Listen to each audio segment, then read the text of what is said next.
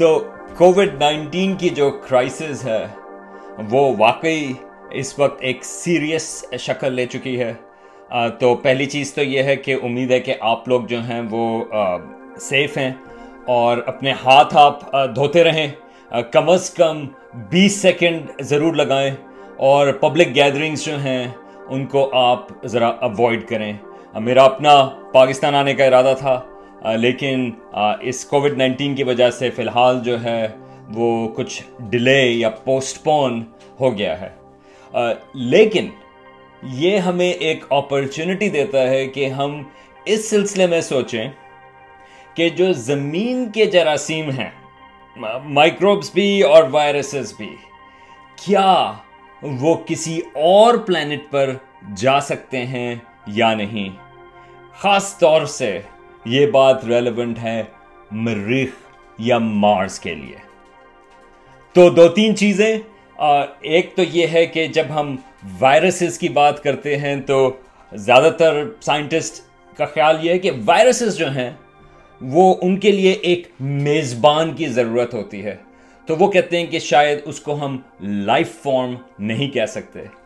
لیکن کچھ اور سائنسدان ہیں، وہ یہ کہتے ہیں کہ نہیں، اگر آپ وائرسز کو بھی دیکھتے ہیں تو ہم ان کو لائف فارمز کہہ سکتے ہیں۔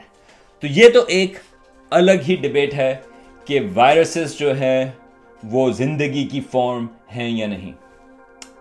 لیکن یہ سوال کہ جراثیم یہ جو مائکروبز ہیں یا جو وائرسز ہیں وہ مریخ پر پہنچ سکتے ہیں یا نہیں، یہ اس لیے ریلیونٹ ہے کیونکہ اب سائنسدانوں کو یہ پتا چلنا شروع ہو گیا ہے کہ بہت سارے یہ جو مائکروبز ہیں، وہ بہت ایکسٹریم کلائمیٹ یا انوائرمنٹ میں سروائیو کر سکتے ہیں۔ مثال کے طور پہ انٹرنیشنل اسپیس اسٹیشن ہے۔ ایسٹرونٹس نے انٹرنیشنل اسپیس اسٹیشن کے باہر کی طرف چیک کیا کہ اس میں کس قسم کے مائکروبز موجود ہیں۔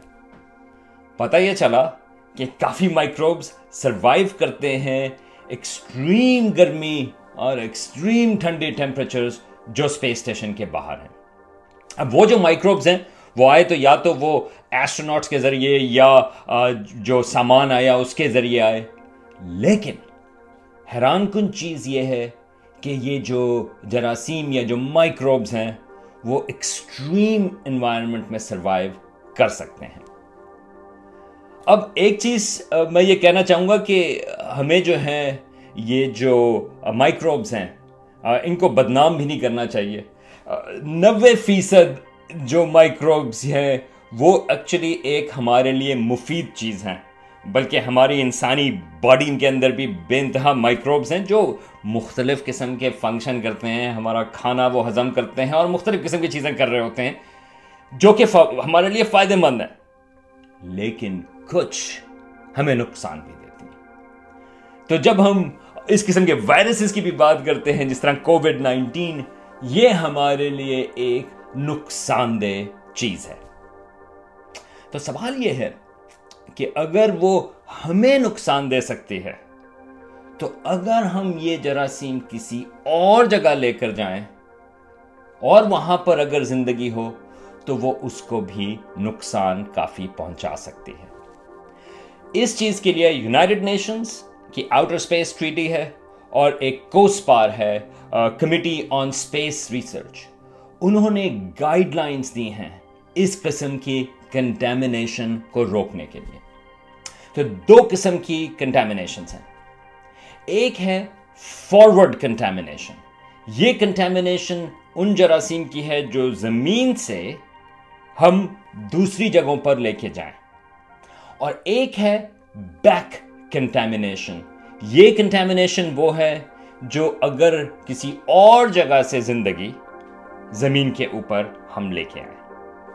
تو پہلے ذرا بات کرتے ہیں کہ یہ فارورڈ کنٹامنیشن کیا ہے۔ تو ہمارے بہت سارے آج کل روورز جو ہیں وہ کچھ موجود ہیں مارس کے اوپر اور ارادہ یہ ہے کہ ہم اور بھیجتے رہیں گے روورز اور ایونچولی ایسٹرونٹس بھی ادھر جائیں گے۔ ایلان مسک کا خیال ہے کہ وہ لوگوں کو بھیجنا شروع کر دے گا دو ہزار چوبیس یا دو ہزار چھبیس سے۔ اور جیسا کہ بات کی کہ لوگوں کے اندر بے انتہا جراثیم ہے، تو وہ ہم مریخ کے اوپر لے کے جا رہے ہیں۔ تو یہ بڑا سیریس مسئلہ ہے کہ اگر ہمارے جراثیم مریخ کے اوپر جاتے ہیں اور مریخ کے اوپر اپنی زندگی ہے۔ ابھی ہمیں یہ نہیں پتا کہ وہاں پر لائف ہے یا نہیں۔ لیکن ہمیں یہ پتا ہے کہ ایک وقت مریخ کے اوپر سمندر موجود تھا۔ وہ کافی سارا جو ہے وہ ایویپوریٹ ہو گیا پانی اور بہت سارا جو ہے وہ اب سطح کے نیچے ہے۔ ہمیں یہ بھی پتا ہے کہ وہاں پر بہت سارے کچھ علاقے ہیں جہاں پر تھوڑا سا پانی کے سائنز ہیں جو پچھلے سو، دو سو یا ہزار سال میں وہ وہاں پر فلو ہوا۔ تو زمین کے حساب سے، زمین پر اگر کہیں پانی ہوتا ہے تو وہاں پر زندگی بھی ہوتی ہے۔ تو ہو سکتا ہے، کافی چانسز ہیں کہ مریخ پر پانی کے ساتھ زندگی بھی موجود ہو۔ تو کیا ہمیں یہ حق پہنچتا ہے کہ ہم اپنے جراثیم وہاں پر بھیج دیں؟ اور ہو سکتا ہے کہ ہمارے جراثیم مریخ کی زندگی کو وائپ آؤٹ کر دیں۔ اس سوال کے ڈسکشن کے لیے یہ اوپر لنک ہے، یہ ایک سائنس کا اڈا کی قسط تھی جس پہ میں نے یہ چیز ڈسکس کی۔ لیکن فارورڈ کنٹامنیشن میں وہ یہ کہتے ہیں کہ دیکھیں، یہ سوال دو حساب سے امپورٹنٹ ہے۔ ایک تو یہ ہے کہ ایسٹرو بایولوجی کے لیے اگر ہمیں کہیں اور زندگی ملتی ہے، تو وہ ایک بے انتہا اہمیت رکھتی ہے سائنس کے حساب سے بھی۔ تو ہم یہ جراثیم بغیر خیال کیے اگر ہم بھیج دیں اور وہاں پر وہ اس لائف کو، اس زندگی کو اختتام کر دیں، ختم کر دیں، تو یہ ہمارے لیے بے انتہا نقصان دہ چیز ہوگی۔ اور دوسری چیز ایک ایتھکس کی ہے کہ کیا ہمیں یہ چیز کرنی چاہیے؟ اگر مریخ کے اوپر زندگی ہے، کیا ہمیں یہ حق پہنچتا ہے کہ ہم اس کو ختم کر دیں؟ چاہے وہ مائکروبز ہی ہوں، چاہے وہ بہت چھوٹے سے جراثیم جیسی چیز ہو، کیا ہمیں یہ حق پہنچتا ہے کہ ہم اس کو ختم کر دیں؟ میرے حساب سے ہمیں یہ حق نہیں پہنچتا۔ اچھا خالی یہ مریخ کی بات نہیں، بلکہ فارورڈ کنٹامنیشن جو ہے، وہ جوپیٹر کا چاند ہے یوروپا اور گینمیڈ بھی۔ تو یوروپا جو ہے، ہمیں یہ پتا ہے کہ اس میں اوپر برف ہے اور اس برف کے نیچے ایک نمکین پانی کا سمندر موجود ہے۔ بلکہ اگر ہمارے اب نظام شمسی کی بات کرتے ہیں کہ کون سی ایسی جگہ ہے جہاں پر زندگی کے چانسز ہیں، تو یوروپا جو ہے وہ نمبر ون ہوگی۔ کیونکہ یوروپا کے نیچے جو کنڈیشنز ہیں، یہ جو پانی ہے، یہ پھر کبھی بات کریں گے یوروپا کے سمندروں کی۔ لیکن اس کی وجہ یہ ہے کہ وہاں پر انڈر واٹر والکینوز ہیں، آتش فشاں، پہاڑ ایک حساب سے، لیکن پانی کے نیچے۔ اور وہ زمین پہ بھی اسی قسم کے والکینوز ہیں۔ اس وجہ سے خیال یہ ہے کہ وہاں پہ جو کنڈیشنز ہیں، وہ ویسی ہی ہیں جیسے زمین پہ سمندروں کے اندر موجود ہیں۔ تو نائنٹین نائنٹیز میں ایک گیلیلیو اسپیس کرافٹ تھا، بلکہ ہمیں کافی کچھ یوروپا کے بارے میں اور جوپیٹر کے بارے میں ہمیں اسی اسپیس کرافٹ کی وجہ سے پتا چلا۔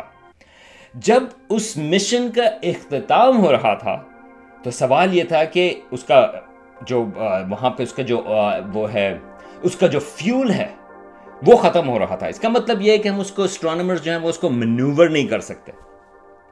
تو انہوں نے کہا کہ اس سے پہلے کہ وہ ایکسیڈنٹلی کریش کر جائے یوروپا یا گینمیڈ یا کسی اور چاند کے اوپر جس پر ہو سکتا ہے کہ زندگی ہو، ہمیں چاہیے یہ کہ ہم اس کو کریش کر دیں جوپیٹر کے اوپر۔ جوپیٹر بہت بڑا ہے اور یہ جو گیلیلیو اسپیس کرافٹ تھا، وہ اس کی جو گیسز ہیں، اس کے اوپر سرفیس کے اوپر ہی جا کے جو ہے وہ سپریس ہو کے وہ وہ وہ برن آؤٹ ہو گیا۔ لیکن اس کو ہم نے کسی اور چاند کے اوپر اس لیے کریش نہیں کیا، کیونکہ خیال یہ تھا کہ گیلیلیو اسپیس کرافٹ جو ہے، وہ پوری طرح سے ہم نے اس کو اسٹیرلائز نہیں کیا۔ اور ہماری اپنی زمین کے جراثیم اس گیلیلیو اسپیس کرافٹ پر ہو سکتے ہیں۔ یہی چیز ابھی کچھ سال پہلے کسینی اسپیس کرافٹ کے ساتھ ہوئی، جو کہ سیٹرن اور اس کے چاندوں کی وہ اس کے آربٹ کر رہا تھا۔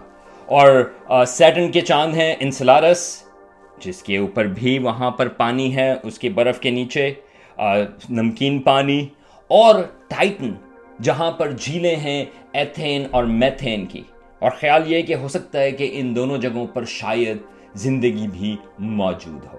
اسی وجہ سے جب کسینی اسپیس کرافٹ کا اختتام ہو رہا تھا، تو اس کو سیرن کے اندر پھینک دیا۔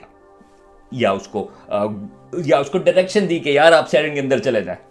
اور وہ اس کی سرفیس کے اوپر ہی، کیونکہ اتنا پریشر ہوتا ہے کہ وہ بیسکلی تباہ ہو گیا۔ تو یہ چیزیں جو ہیں، وہ فارورڈ کنٹامنیشن کو روکنے کے لیے ہیں۔ لیکن پھر ایک بیک کنٹامنیشن کا بھی ایشو ہے۔ اور وہ یہ ہے کہ جس طرح ابھی پلانز ہیں سیمپل ریٹرن مشن مریخ سے۔ اب یہ جو پلاننگ ہے، اس میں سب سے بڑا جو مسئلہ ہے وہ یہ ہے کہ اگر ہم سیمپل ادھر سے روبوٹک اسپیس کرافٹس لے کر آتی ہیں، اس سے پہلے کہ وہ زمین کے اوپر آئے، ہمیں اس کو اسٹیرلائز کرنا پڑے گا۔ کیونکہ کیا پتا کہ مارس کے، مریخ کے کوئی ایسے جراثیم ہوں جو ہماری اپنی زندگی کے لیے زمین کے اوپر کافی خطرناک ہوں۔ تو یہ بیک کنٹامنیشن کو روکنا ہے۔ تو جب ہم آج کل کووڈ نائنٹین کے سلسلے میں سوچ رہے ہیں، تو مجھے خیال آیا وار آف دا ورلڈ کا، یہ ایچ جی ویلز کی کتاب تھی، یہ انہوں نے لیٹ نائنٹین سینچری میں لکھی تھی، اور یہ کرٹیک ہے کلونیلزم کی، خاص طور سے برٹش کلونیلزم کی۔ اور اس کا پریمس یہ تھا کہ مریخ سے، کہ خیال یہ تھا ایچ جی ویلز کے زمانے میں، یہ ایک فکشن ہے۔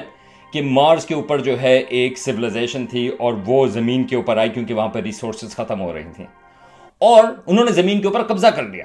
تو یہ کالونائزیشن والی بات ہوئی۔ لیکن زمین کے اوپر، اور ہم سوری کہ میں آپ کو اس کی اینڈنگ بتا رہا ہوں، لیکن یہ کتاب پھر بھی آپ کو پڑھنی چاہیے۔ موویز کو چھوڑ دیں۔ موویز جو ہیں وہ کافی ساری چیزیں جو ہیں، اس کی جو مین چیزیں ہیں، وہ اس کو اگنور کرتی ہیں۔ لیکن کتاب جو ہے، وہ آپ ضرور پڑھیں۔ اٹس اے کلاسک تو اس میں یہ جو انہوں نے قبضہ کیا ہوا ہے، وہ جو مارشنز ہیں، وہ کس کے ذریعے ان کا اختتام ہوتا ہے؟ زمین کے جراثیم کے ذریعے۔ تو وہ جو مائکروبس ہیں، نائنٹین سینچری میں ہمیں پتہ چلنا شروع ہوا تھا جرم تھیوری اور یہ مائکروبس کیا کر سکتے ہیں۔ تو یہ چیز یہ تھی کہ اتنی ایڈوانسڈ سویلائزیشن جس نے زمین کے اوپر قبضہ کر لیا ایونچولی اس کا اختتام کیسے ہوا؟ زمین کے جراثیم سے۔ تو آج کل جب ہم کووڈ نائنٹین کے سلسلے میں پریشان ہو رہے ہیں، تو پہلی بات تو یہ ہے کہ محتاط ہونا ایک اچھی بات ہے اور ہمیں اس قسم کے جراثیم کو ہمیں انڈر ایسٹیمیٹ نہیں کرنا چاہیے۔